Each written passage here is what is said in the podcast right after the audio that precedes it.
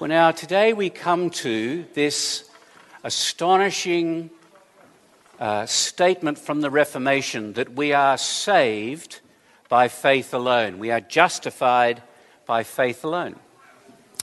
Faith, this whole idea of believing in faith is very popular today. We hear it all the time. You've just got to have faith. And the idea is uh, it means you're a positive, upbeat, optimistic person who's nice to be around. Ah, that's a person with faith. They're a believer.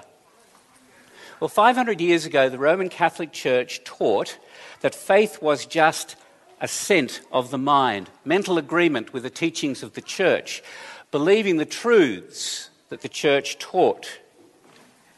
Therefore, you see, you needed to add to that good works and participation in the sacraments. The Bible includes our mental assent in faith, but the problem is that even the devil believes in that kind of sense. He mentally assents to everything that's in the Bible. The great discovery of the Reformation is that faith is also trust, commitment, and embracing the person of Jesus. And you don't embrace Jesus by doing things, by works, you embrace Jesus by faith alone, and it changes the whole landscape of Christianity. Because faith is no longer in the church as an institution or in the rituals of the church, but it's in Jesus Christ alone. And that's quite dangerous and liberating.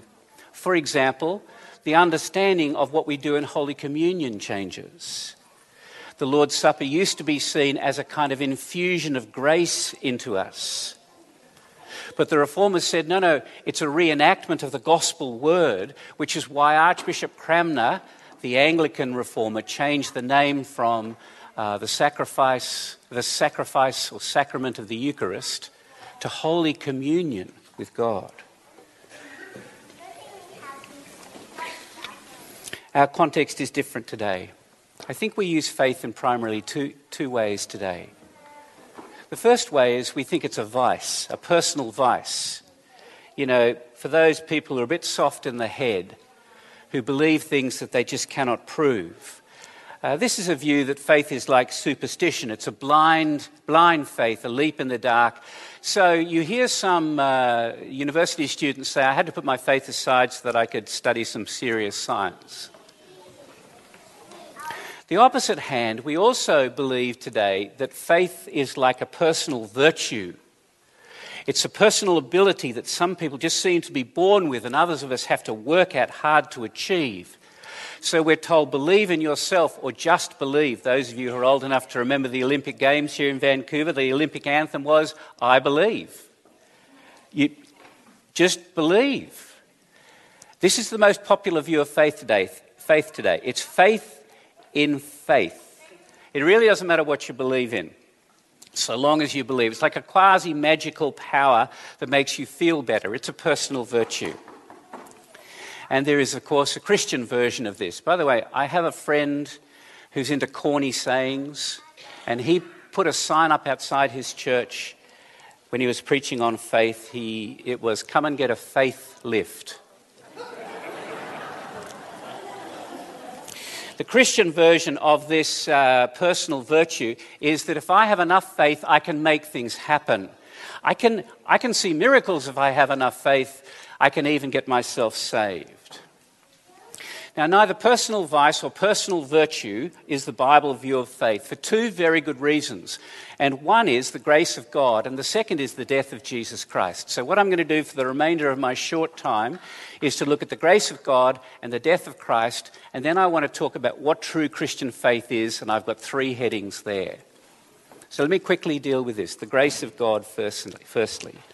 You see, if faith is my personal ability, it's my personal virtue, what that means is Christianity is a performance religion where I do my bit and God does his bit. And that empties out grace of any radical power. Do you think about it? In most areas of our life, we do justify ourselves by performance, our achievements. If you're an athlete, if you own a business, if you're a teacher, if you're a student, your identity and status is based on your performance. And it seems so natural for us that the same would apply to our relation to God. He should reward my performance. But if you have a look down in Romans 3, verse 23, I want to read a couple of verses here.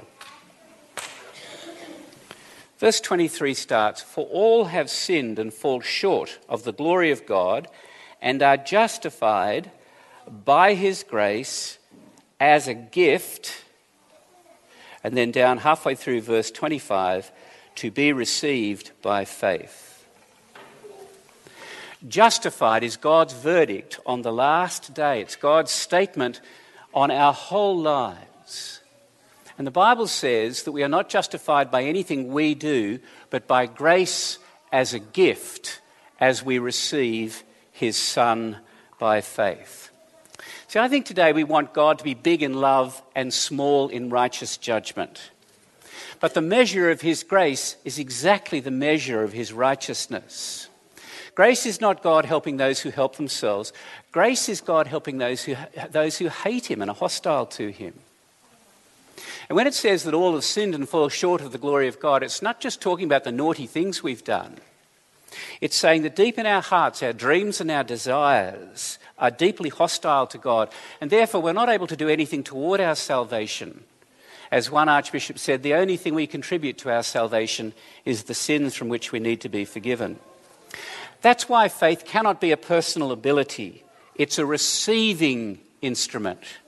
We receive the gift of God. The second reason it's not a personal ability is because of the death of Jesus Christ.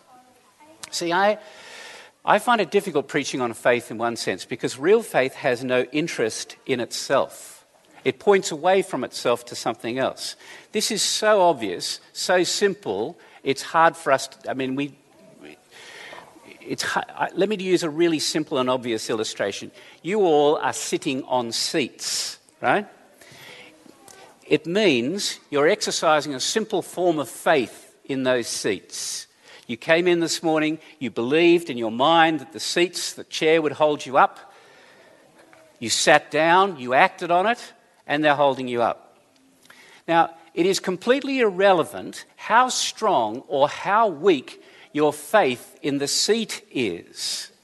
What matters is whether the chair is going to hold you up or not, right? Do you understand? It's really simple. We're doing this all the time because the power of faith is only as strong as the object that we believe in. And this is the center of the Bible. If you look down again at chapter 3, verse 24, we are justified by his grace as a gift through the redemption that is in Jesus Christ, whom God put forward as a propitiation by his blood to be received by faith. There it is. Brings together God's justifying, our believing, and the death of Jesus Christ. We don't redeem ourselves, Jesus redeems us. Jesus' blood bears away our wrath.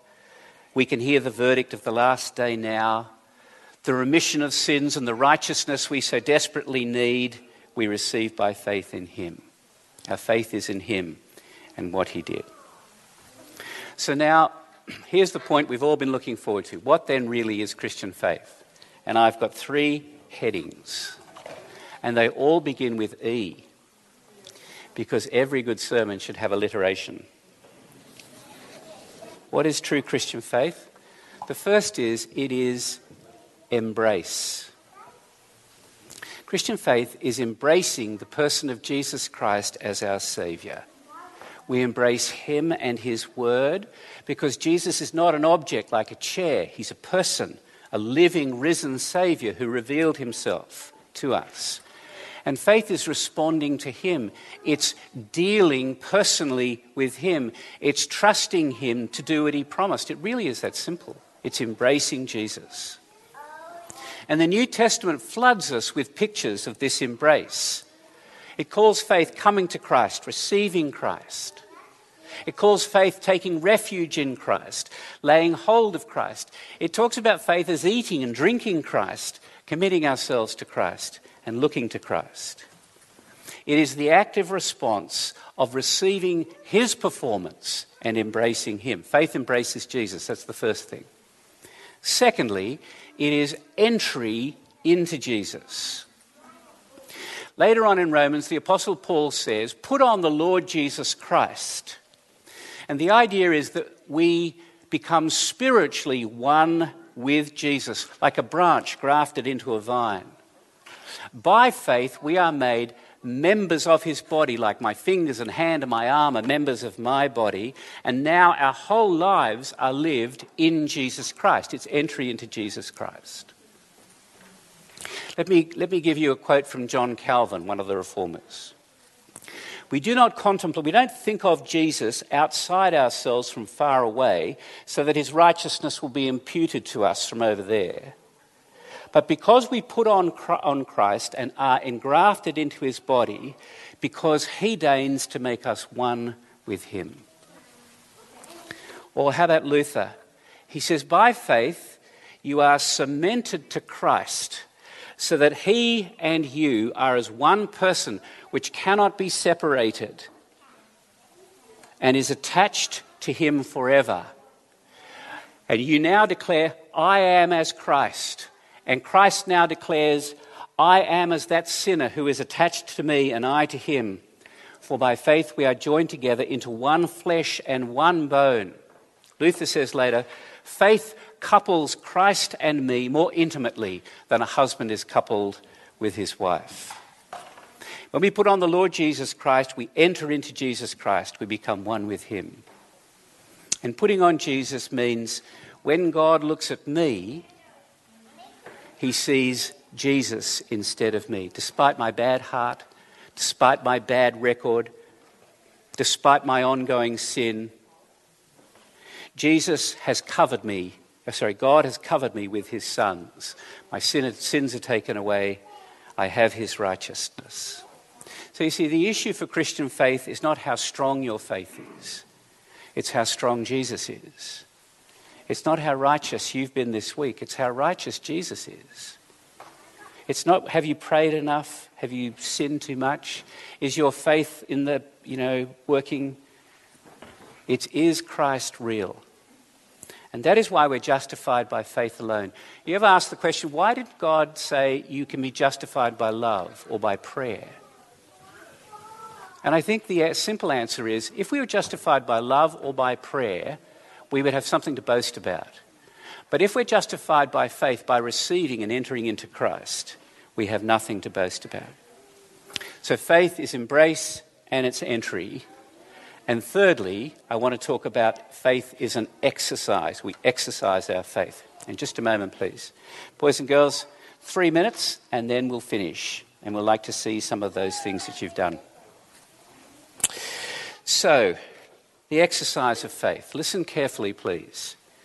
Faith is a gift from God, but God does not do our believing for us. We are justified by faith alone. But if it's living faith, it'll never be alone. It cannot lie dormant, otherwise, it's not true faith. It always bears fruit in good works. Because the immediate effect of embracing Jesus is wanting to please Him. It's seeing our troubles as God's discipline. It's seeking to serve others. It's taking up the battle against temptation. I quote Luther again. He says, When it comes to faith, what a living, active, powerful thing it is. It cannot do otherwise. It cannot do other than good at all times. It never waits to be asked whether there's some good work for it to do. Rather, before the question is raised, it's done the deed and keeps on doing it. Now, this is exactly what we believe as Anglicans. And uh, if you would just take out the wine coloured prayer book for a moment and turn to page 702.